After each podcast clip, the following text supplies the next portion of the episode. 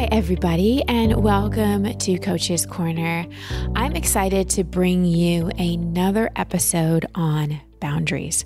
I got so much positive feedback from the last interview I did with Terri Cole on boundaries. I wanted to bring in another incredible expert to talk about setting boundaries. So her name is Nedra Glover Tawwab, and you've probably seen her because she's been everywhere. She has a huge following on Instagram. I really love what she puts on Instagram. She's been in the New York Times, The Guardian, Psychology Today, and so much more.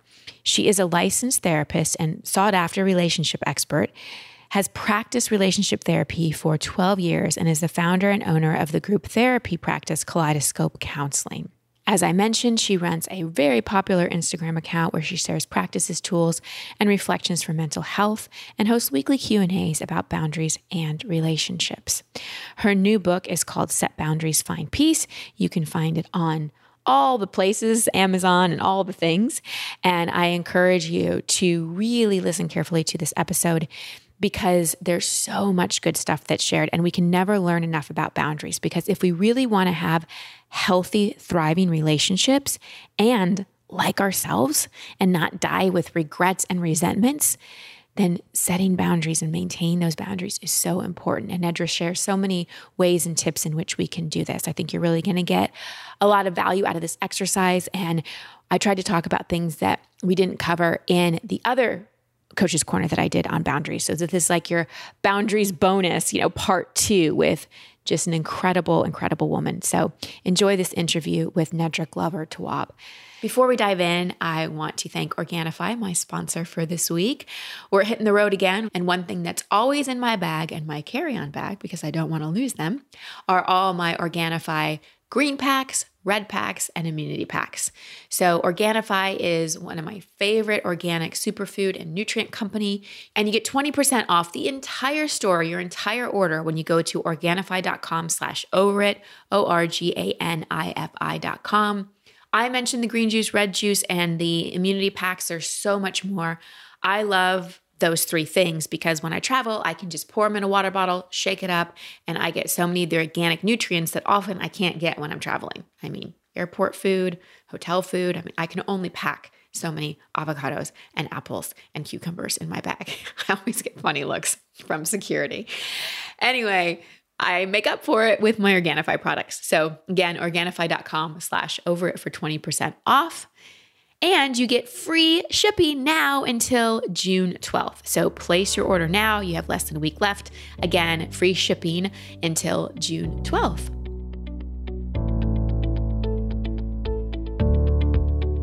Nedra, welcome to the show. I am really, really grateful you're here. Thank you for joining me today. You're so welcome. So happy to be here.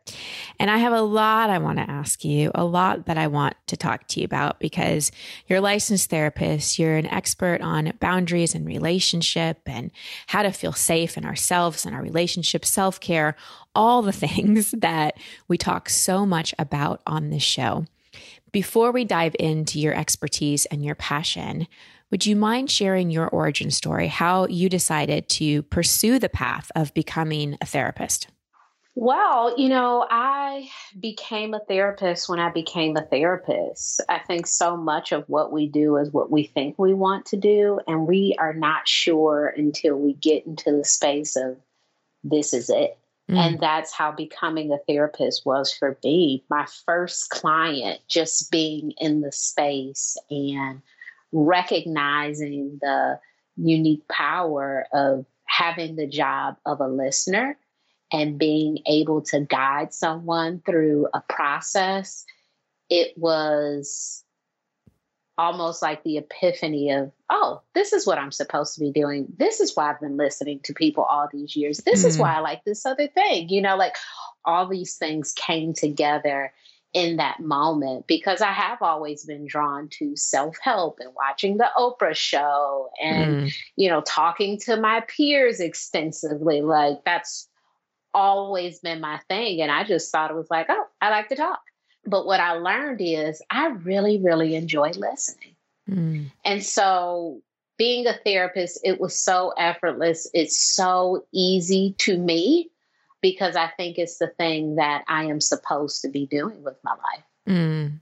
I love that. And I want to highlight something you said, which is you enjoy listening. We have a lot of therapists and a lot of coaches that listen to the show. And I think often early in their career, they're supposed to have the answers. And one thing that I've mm-hmm. learned as someone in this space is that listening really is my superpower when it comes to this profession. Would you mind just speaking to the power of listening and how we can let go of sort of that that need that maybe comes from insecurity or performance that thinks we need to have the answer and the power we have as healers or coaches or therapists to really listen and what listening really means? Well, listening is gosh, just being present with someone and not pushing yourself to have a solution a lot of people think that therapy is being given a solution to something in your life. But I believe that people already know the solution. They just want you to validate it or affirm it. But mostly my job is just pulling the solution out of them because mm-hmm. they already know. Mm-hmm. It's like, should I move? It's like, well, what do you think about? I really want to move. Well, we have an answer. Yeah. well, we have we have an answer, don't we? Yeah, you have an answer. I didn't mm-hmm. have to tell you to move. See how we did that? Mm-hmm. Mm-hmm. Yeah, I always when a lot of people call into the show and and I just test it. You know, I tell them, yeah, move, and they're like, oh. And I said, well, there's the test. When I said that, you felt relief so you already knew you were just wanting permission. And I feel like that's what so much of us want when we ask someone what we should do. We absolutely know the answer, but we, we, it helps to have that other person validate it. It helps to go, you know what? Christine, your intuition is, is spot on. Listen to it. Which brings me to another question. In your experience, both being a human on the planet and working with people over the years that you have, why is it so hard for us to listen to our intuition? What really gets in our way? Second guessing ourselves. I think so many times we know what we want to do, but we think about is this right? How will the other person feel? Am I crazy? Um, is there a way that I could do this differently so I can continue to suffer? Or, you know, like we go through these processes when really it's just like, you know go with what you're feeling and and if you're if you're really unsure maybe just pausing until you're clear and not mm. continuing to be in a thought space of what if this what if that maybe you need to pause mm. Mm. Sometimes the answer is I don't know, and that can be an answer. Mm-hmm. Yeah, that is an answer. Yeah. I love a I don't know.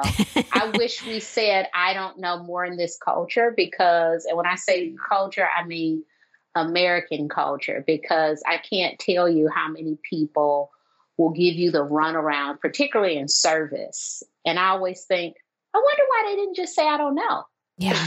just, you know, it's like, oh, maybe it's over here on this, or maybe it's on this hour. Maybe just say, I don't know. So I can go and ask the person who actually knows. Yep. It's okay to just say, I don't know what I want to eat. I don't know where this thing is. I don't know what you should do in this situation, whatever those things are. We feel really pressured to have an answer and not just any answer, the right answer. Mm-hmm. So lots of times we'll just make stuff up. We'll just mm-hmm. make it mm-hmm. up. Mm-hmm. Yeah, and and we don't really love uncertainty either. I think uncertainty is so mm-hmm. triggering for so many of us, and we want control and we want certainty and we want to know. And what I've learned is sitting in that space of I don't know, which sometimes is a little anxiety provoking because it's like, oh, I just want to know so I can plan, so I can make those next steps.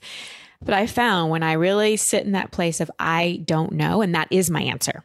That that is my clear mm-hmm. answer is I don't have enough clarity around that. Then either I'll get an answer or something else that wasn't even an option I was considering reveals itself. But when we're so quick mm. to decide yes or no, or should I move or shouldn't I, or should I do that or shouldn't I do that, and should all over ourselves, it's like sometimes those those deeper answers, those more aligned answers, don't have the opportunity to reveal themselves because we're so addicted to certainty. Have you found that in your mm. with your clients as well? That often, if they have that spaciousness, that an answer that they didn't even think of will come.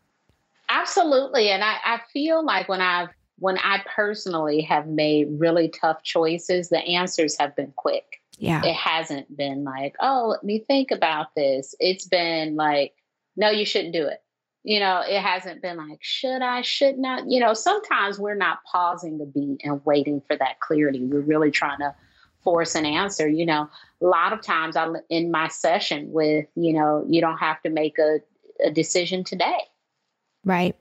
We we we don't have to solve this problem today. It's not anything pressing. You know, you're not talking about buying a a $10 million house for $5 is not anything that's like you got to act on quickly. so, right, right. You know, this, this issue will be here next week. So we can continue to talk about it. We don't have to do anything with this today. That's such a good point. It's one thing I've learned is there's few decisions that are truly urgent. I make them urgent a lot of the times, but there mm-hmm. are a few decisions that are truly, truly urgent. And and then to piggyback on what you said, there are those things that we just know. And this is this mm-hmm. is something for us to dive into because this comes up a lot. A lot of people that call in and listen to the show and clients that I work with, when it's a big decision like leaving a career or leaving a relationship, mm-hmm. they know. They know mm-hmm. this isn't the right job for me. This isn't the right relationship. But they don't know what's next or they have tremendous guilt because there's kids or I've we've been together so long or maybe he'll change or maybe she'll grow or maybe the job will get better or maybe I won't have another job after that. So when we're in these places where we know, like deep down in our gut, we know, but we feel paralyzed because we can't figure out how we can leave, what do we do? Mm-hmm. What's mm-hmm. a first step? Creating a plan. You know, most things in life, we, we, we plan to do those things. When you leave home, you plan to leave home, you plan to go to college, you, you even if you didn't plan to get pregnant, you plan to have a baby. So plan. Mm. Mm. Mm. And I find that planning sometimes is so hard when like you can't see the forest through the trees, right? When you're like, I I don't know, you know, how I can possibly if I leave this job, get another one. But maybe the planning doesn't have to be that far. Maybe just the planning is something as simple as I'm going to quit this job by this date. Would that count as a plan? Could we just take baby steps and make those a plan?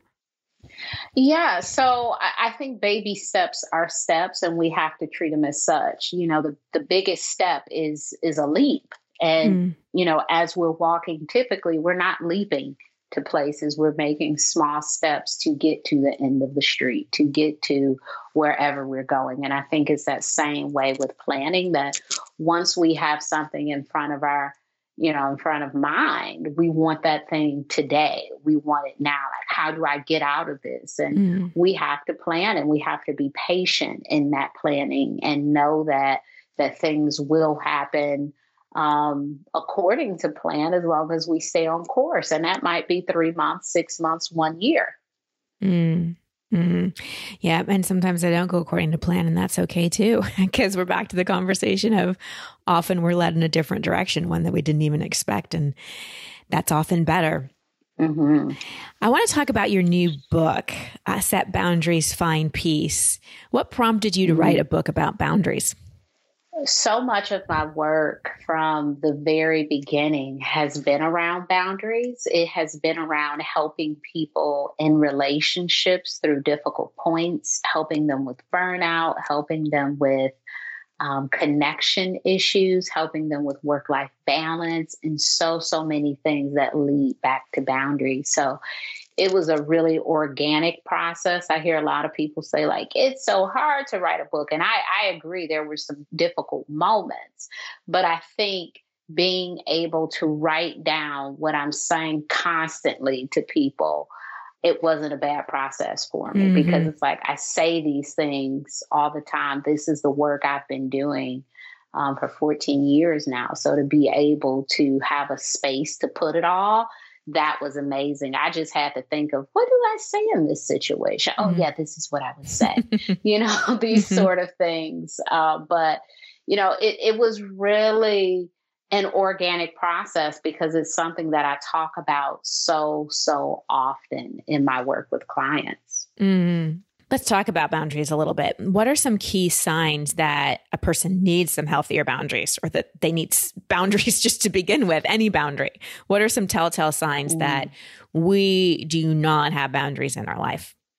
Most of us have boundaries, and we can have boundaries that are porous, which means that we know what we want, but we haven't communicated it we feel uncomfortable, we haven't let someone know, we let people take advantage of us. Those are porous boundaries. Healthy boundaries, we communicate them, we advocate for ourselves, and they're rigid boundaries.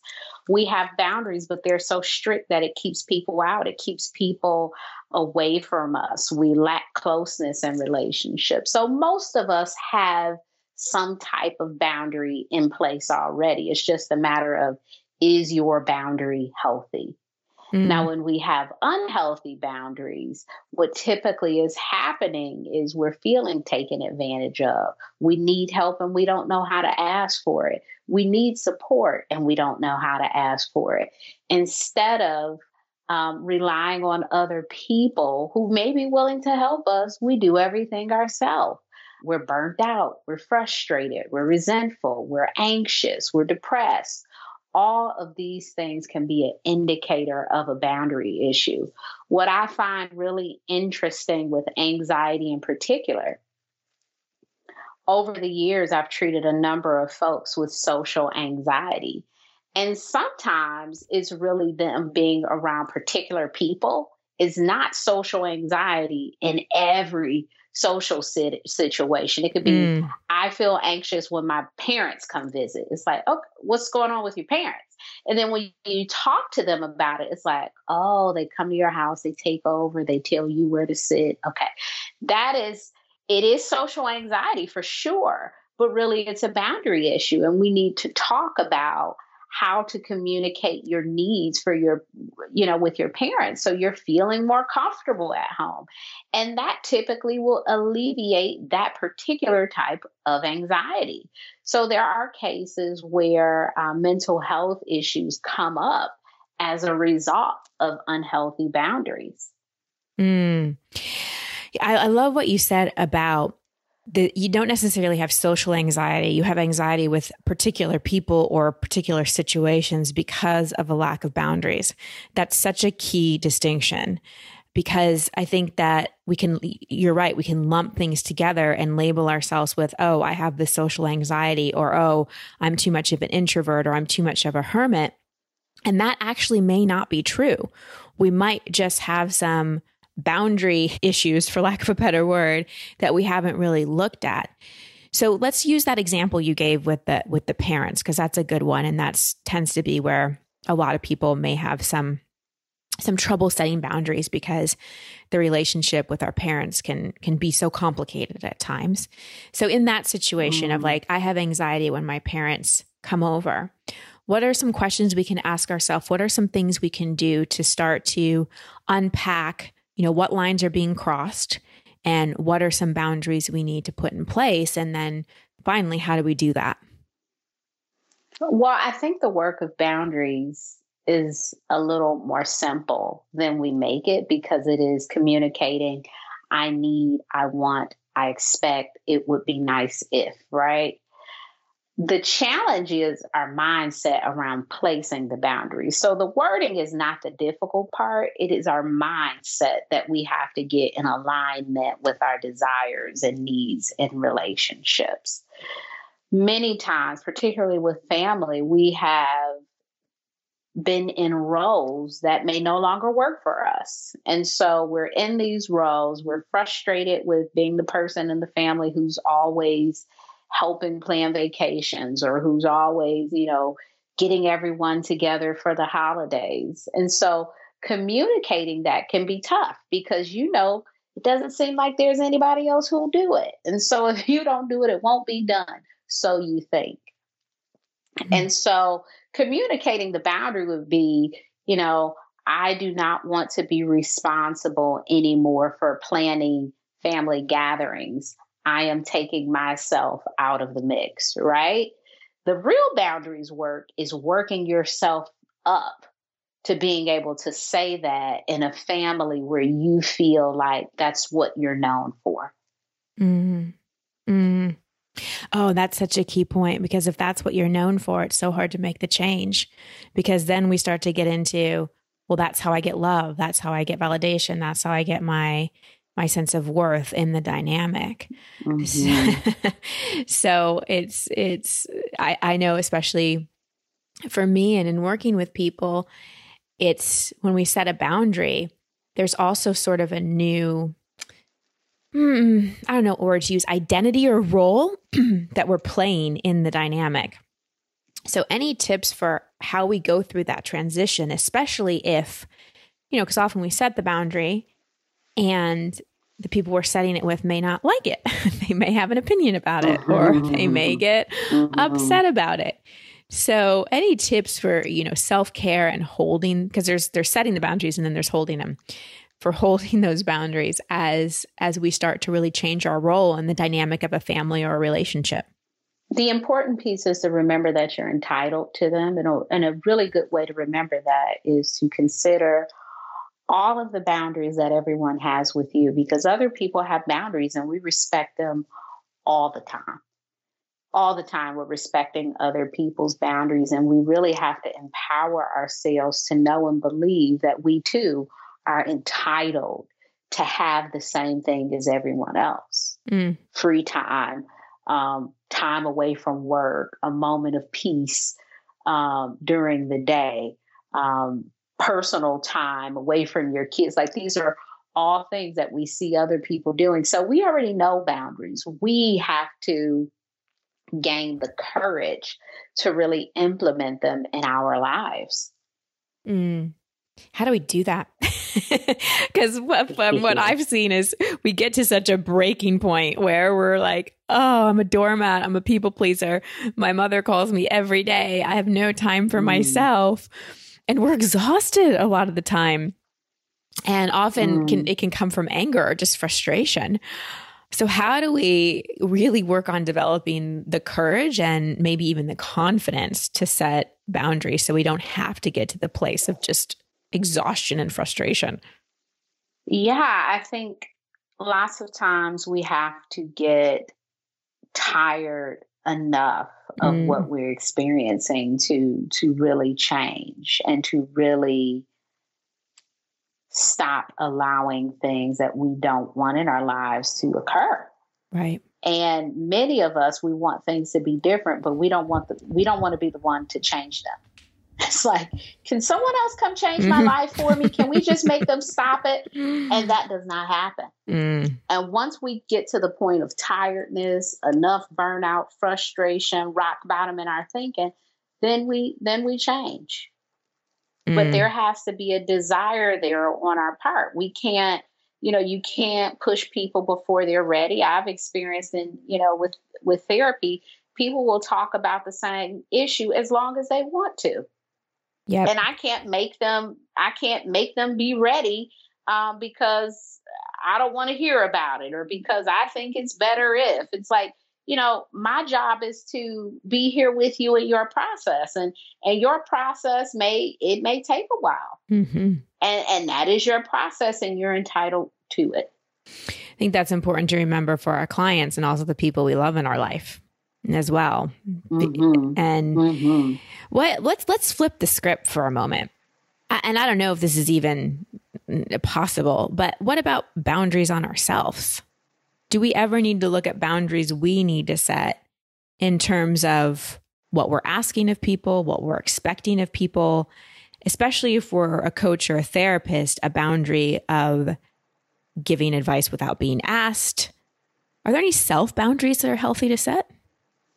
Mm, oh my gosh, there's so many self boundaries to set. One that I'm practicing right now is putting my phone away for about, oh gosh, at least an hour and a half or so, um, particularly when my kids arrive home, just to mm. have that time. But that is a boundary because no one else can do that for me. There's not a, you know, a genie who can come and take my phone away for an hour and a half. That is me placing it typically in another room upstairs away from me. I don't want to see it. I don't want to hear it. And that is what keeps me accountable for that boundary. other boundaries that I have, using a timer on social media so I'm not on there using time in a way that I may later later regret. Mm. You know, mm. lots of the boundaries that we have for ourselves, we have to uphold those. And it's a really beautiful thing to hold yourself accountable because it teaches you just how hard it is for other people to hold themselves accountable. So, as we're calling on other people, you need to do this. Here's my boundary, honor it. And we find them um, dishonoring our boundaries. Sometimes it's because it's just hard to break habits. Mm-hmm. And we know that because we're doing it. You know, most most of us can't put our phone down. Most of us can't, you know, go to bed at a reasonable hour. Most of us, you know, like all of these things. I wanna I wanna pay my tax before the week that is due. You know, we also struggle with that. And so just in knowing and recognizing your humanness, I hope that it leads you to recognizing the humanness and others and people not always getting things right and not always um, knowing how to how to do something. And it really being a process for them to shift those habits. But you know personally in relationships we can't change people and we have to decide how much we want to accept. Yep. that's the boundary. Yeah how much of this do you want to tolerate what do you what can you change about yourself if you want to remain in it and do you want to leave it those are all your personal choices those are boundaries you can set with yourself i will not be in relationships with people who um, yell at me, or I will not be in relationships with people who um, lack integrity. I will not be. Those are all your personal boundaries, mm. and those are things that that you can honor. Um, and you honor them by really holding yourself to that. This person does not have integrity. And that's a really important thing to me. And I can no longer be in this relationship. Mm. Mm, I love that. And the, phone thing is such a great example of it seems like a little thing, but it's a big thing. It's a big thing because it takes discipline, it takes commitment. Mm-hmm. And, and in mm-hmm. doing that, we're actually and this is why boundaries are one of the many reasons boundaries are so healthy because by saying no to something else, we're, we're opening the door to something more healthy, like our time with our kids or reading a book mm-hmm. or being just being away from the EMF and the, the noise of everything that comes through our phone. And those boundaries of this is what I'll tolerate in a friendship, um, in a work situation, in a relationship.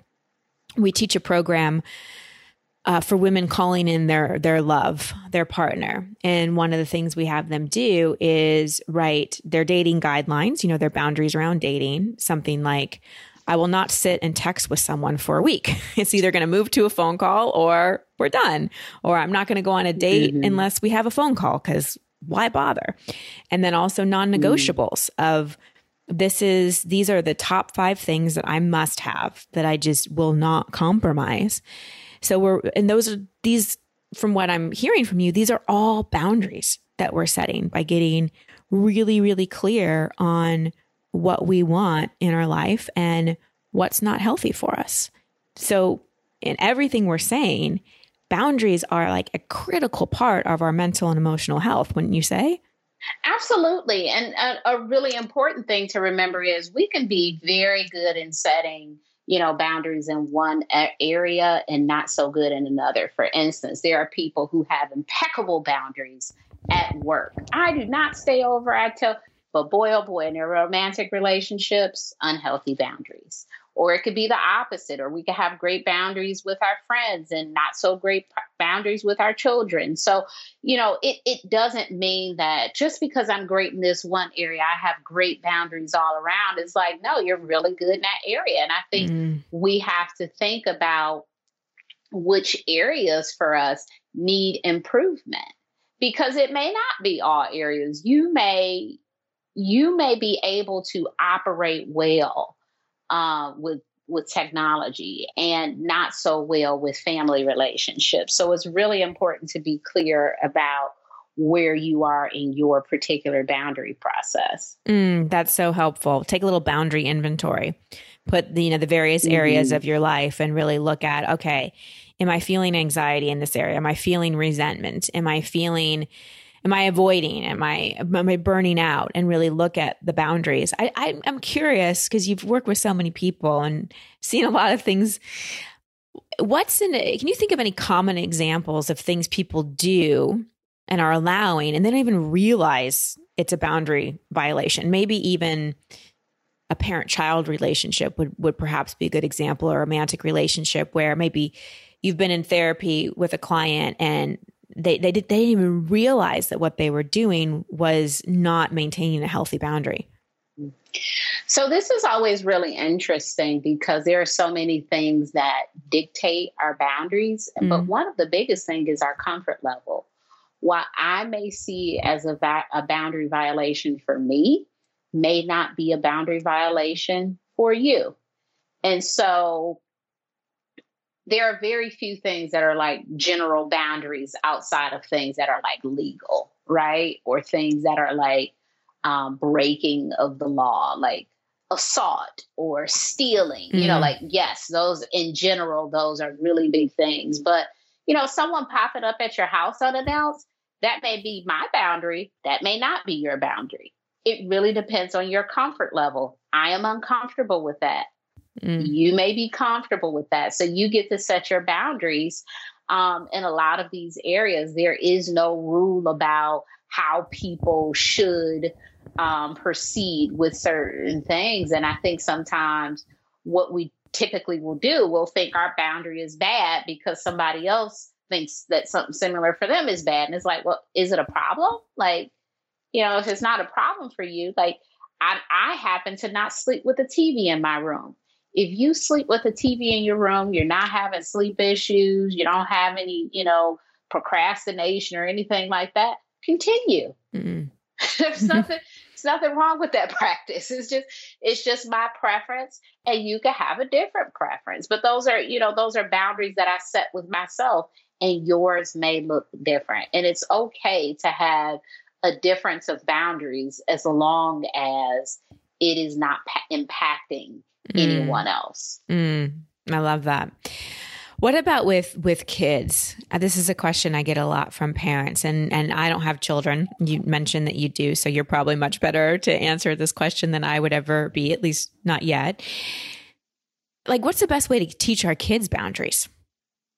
Most kids already know their boundaries. what is the best way for us to um, help them communicate their boundaries in a respectful way. Mm. because kids already know their boundaries. They they they tell us what they want what they don't want. And i would i'm going to go back a little bit.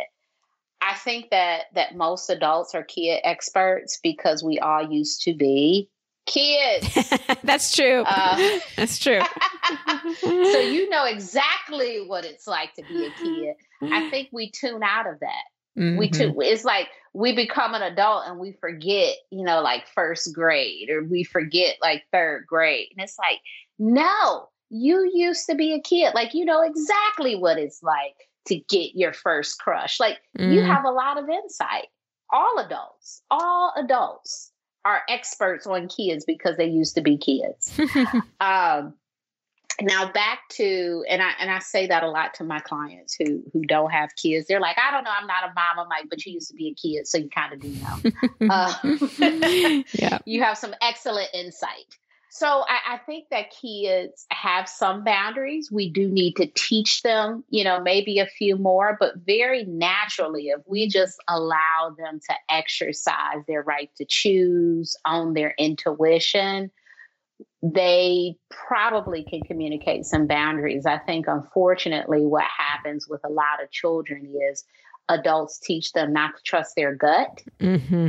And with that, we learn to not have boundaries because we start to think about, oh my gosh, this is me. And there are a lot of situations where we feel uncomfortable and it is dangerous, but we stay in them because we don't want to make the other person uncomfortable. Yeah. And and so it could be very dangerous to bypass your own intuition of needing a boundary with something. And the other day, my uh, four year old, she was saying something like, you have to trust your parents. You have to trust parents. Everybody has to trust everybody's parents. We said, no, you do not. Mm-hmm. You can you can trust your parents. We don't know about these other kids' parents. Um, you don't have to listen to every adult because some adults they don't know what they're talking about. They don't. That's so true. like, yeah. Do not listen to every adult actually. Mm-hmm. they're not qualified. like, age does not qualify not you. qualified. Yeah. And I, I, make it a point of you know if an adult says something wrong i try to say it in front of my kids not you know exactly in front of the adult. I try not to but i will say you know that person didn't say that correct. Because i don't want you to think like because they're an adult they're this all-knowing being. No they're not Right. right. That's why we have Googles. Adults are using Google. You know, like we don't know everything. You know, a lot of stuff I have to say, ooh, let me go look that up. I'm learning with you. Yeah. You know, like I, I don't know everything. And so kids a lot of times they know they especially with like their their food, like I'm full, I don't want to eat this, I prefer to eat that. I don't want to give this person a hug. Why do I have to go over? Like they know all of these things, and we are teaching them. No, you're not full enough. No, you need to eat more. Keep going. This person is safe, even if you feel uncomfortable. Go over. Let your let your grandmother kiss you on the lips. Like all of these things, and uh, you know, I, I tell my kids if you know if you don't want to hug somebody, you don't have to. Mm. Hug should be something that you want to give to people. What I mean, you want to. To me, it's a chokehold. right. you know, it's like you got to force yourself through it. Isn't it like a, a? That's not a hug. I don't know what that is, but that's not a you know a warm embrace because that's what it should be. So if you don't want to hug people, don't hug them. And you know, a lot of adults we get offended when a kid say something like, "Oh, I don't want to hug," it's like, "Why don't you want to hug me?" And it's like, "Yeah, I don't. They don't have yeah. to." Yeah, yeah, I love what you said about kids really know their boundaries um, because we do. We do. Because as kids, we aren't so mm-hmm. concerned with what people think of us. And then as adults, it's like we're, we're strategizing so much with what's somebody going to think or is this okay? And, and we're, we're disconnected from that kid part of us. So what, what I'm hearing is another tip, or maybe I'm just making this up is, Hey, if you want to set bound better boundaries get in touch with your inner child that that kid in you. You know your preferences. Yeah. you know what you like. You know what worked for you and what didn't. Um, we all have that beautiful inner wisdom. So thank you for highlighting that. That's such an important important point. Yeah i remember I remember being a teenager and working somewhere, and there was a guy that worked there, and he would give all of the ladies like a kiss on the cheek. And I had to say, hey, no, no, no, no, no, no, do not do that.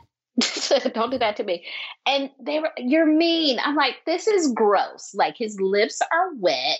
I don't want this Ugh. like man kissing me. And I know he was trying to be like nice, like, hey, how mm-hmm. are you? I'm like, yeah I'm great. Can you just say hi yeah. though? Yeah. I don't want the kiss on the cheek. Yep. Yep. I had to do that with a girlfriend of mine. She'd always give me a kiss on the cheek and she always had lip gloss on and I didn't like it. and finally, and I would just cringe and, and it was impacting my friendship with her. And finally I said, I love you. I love giving you a hug when we see each other.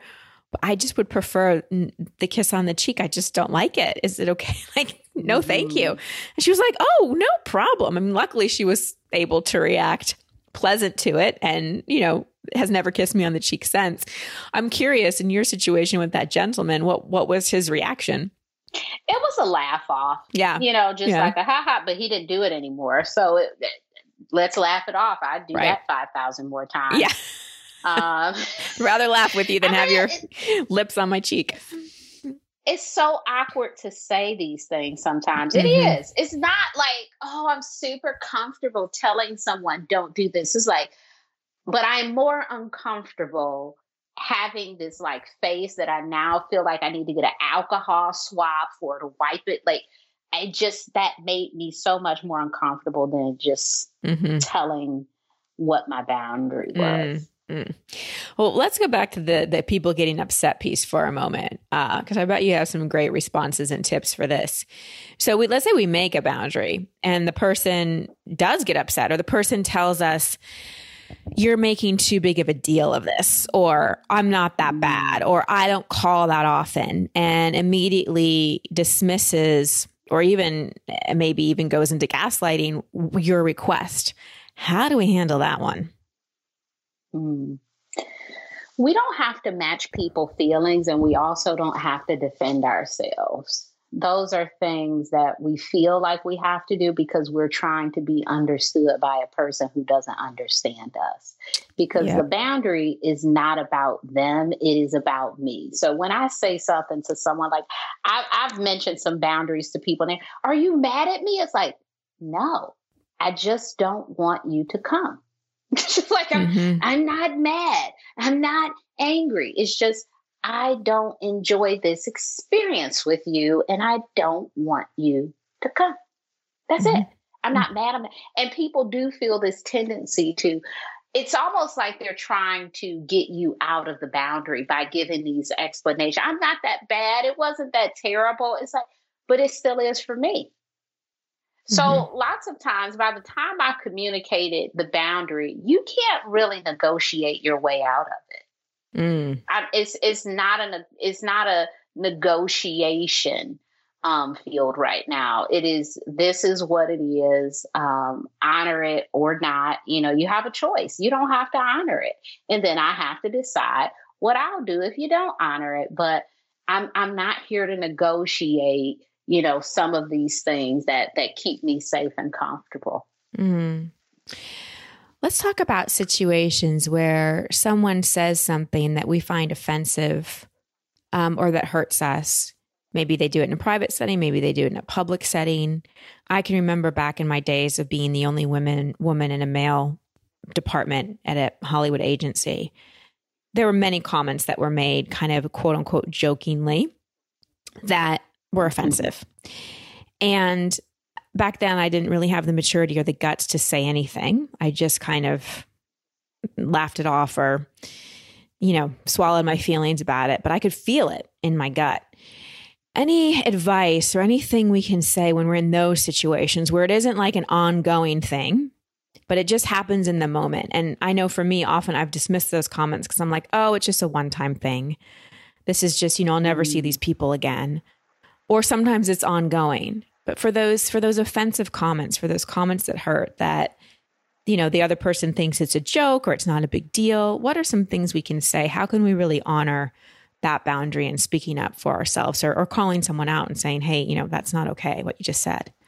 One of my favorite things in these situations is to say, that's not funny. Mm. Yep. That's not funny. Yeah. The last time someone um, said an offensive joke. I said, that's not funny. And they kept trying. I said, it's still not funny. It's not a funny joke. Mm. And I have a really good sense of humor. I love comedy. Oh my gosh. From, Me too. from Kevin Hart and Katt Williams to Michael Scott on, you know, the office. Like I love mm. comedy, right? So I have a pretty broad sense of humor, and, and you're not going to tell me something offensive is funny. Mm-hmm. it's like, I don't think so. Yeah. I don't think so. That wasn't a that wasn't a funny joke. Yeah. So just just being mindful and and just saying that, you know, that's not funny. Or, you know, another one is that was mean. Mm-hmm. Mm. And just let that it land. Was offensive. Yeah. Yeah, just let it land. It's nothing to talk about. People because people are uncomfortable with you saying something to them, they will likely say, Well, I was just because they're trying to justify why this inappropriate behavior was okay. And you don't have to condone inappropriate behavior. That's right. That's right.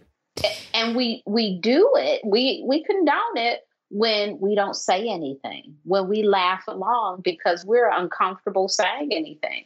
And it's okay to say to people, that's that wasn't a funny joke. That, as a matter of fact, that wasn't a joke. It was an offensive statement. Yep. I saw one of the men I worked with about maybe 10 years after I left the business and I'd done a lot of work on myself and mustered up some courage. And he was sitting next to me at a restaurant. And before I left, he was Like we were both on our way to the bathroom or something. So he was away from who he was with, and I was away from who I was with. And I said to him, and I'll just make up a name, I'll just call him Scott. That wasn't his name. I said, You know, Scott, a lot of the things you used to say to me were really offensive. And I really hope you don't treat women or subordinates like that anymore. And he was just dumbfounded. And I have to tell you, it felt really good to say that. And even though it was 10 years mm-hmm. later, it felt really good because what I had regret about was one, not, you know, not speaking up for myself, but two, like anyone who came after me, they would probably take it too.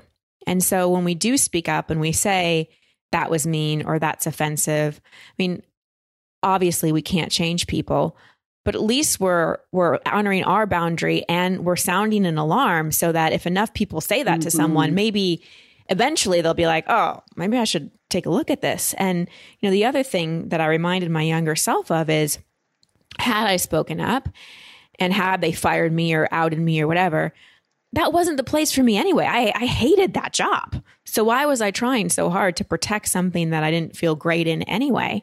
And that's one of the things I personally learned about boundaries is if I say something that's a boundary for me that's not coming from being reactive or being controlling or trying to insert my opinion on someone else, but when I'm just really honoring my truth and my boundaries. And if someone can't respect that, well, then why am I in that job? Why am I in that relationship? Mm.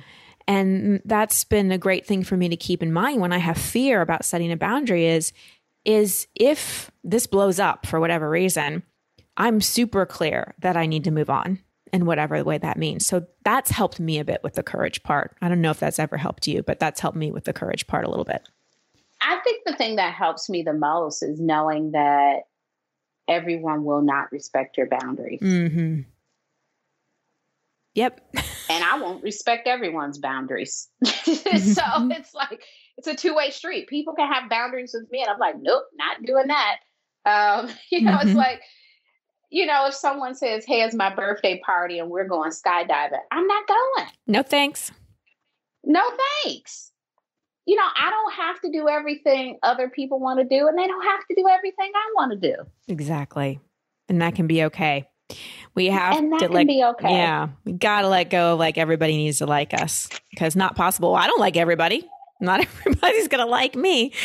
I'm not going to have that expectation. And I found a lot of peace in letting go of. Of course, I would be lying if I said I never care what anyone thinks of me. That would be not true. Mm. Of course, I do. But I have let go so much of what people think of me to the point of sacrificing my own boundaries.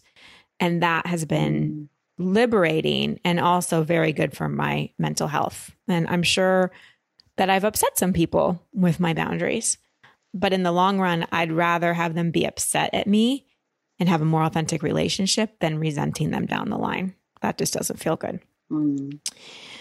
Um, as we wrap up here, I wanted to t- touch on one last thing before we talk about where people can get your your amazing book and, and connect with you. And you have an incredible Instagram page where you just post great content. That's you, you you drop so much wisdom in just a few slides or a few words.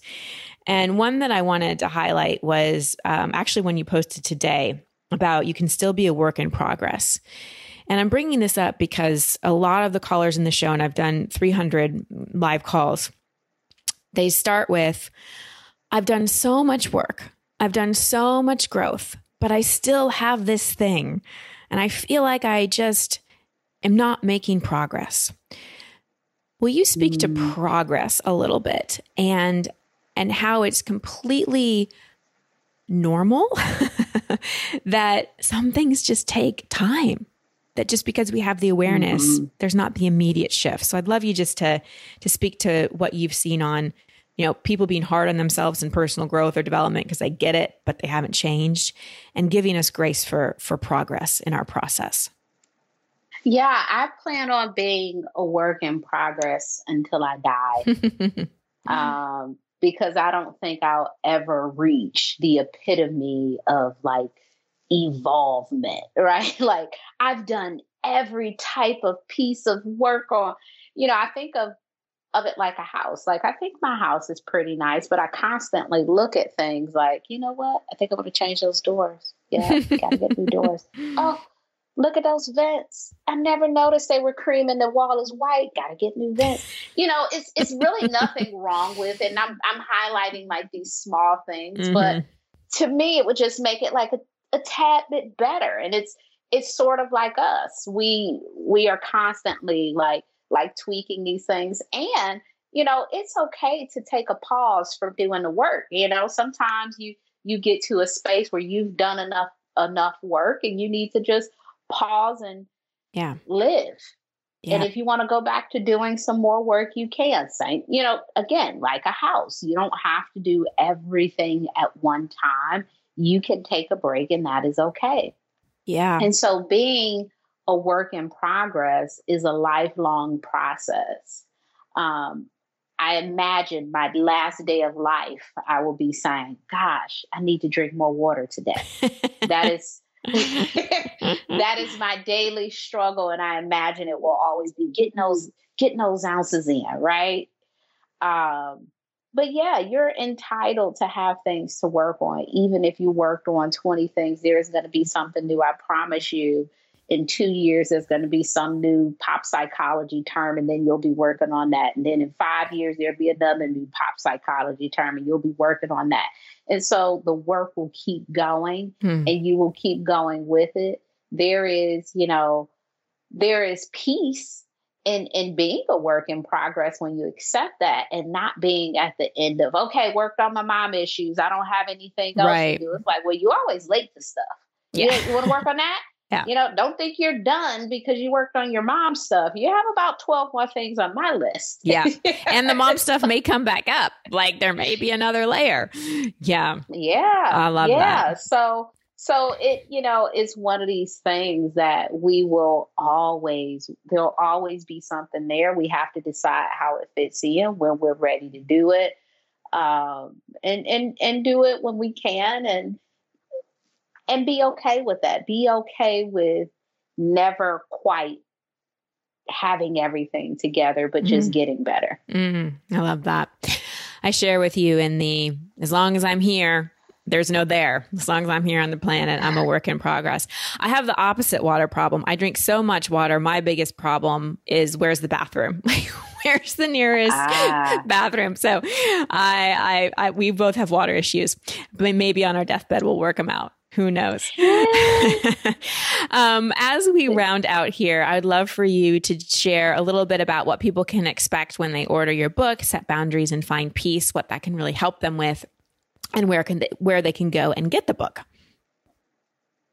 Yes, so my book is available everywhere that books are sold, and what they can expect is a detailed view of what is a boundary, what are boundaries, um, how to implement them, the ways that we go wrong, and so much about boundaries with yourself, boundaries with your family, friends, romantic relationships, work, social media, and technology in the book, I've included a ton of scripts on what to say because mm. I think mm. that is the biggest thing we get caught up on. Like, what do I say? Totally. Like, here's yep. what, here is the sentence that you say when you want to do this thing. And so there are so many scripts and concepts around this is what a boundary violation might look like. Um, and this is how to rectify it. So I wanted to give people some real tools to get through boundary issues. Mm.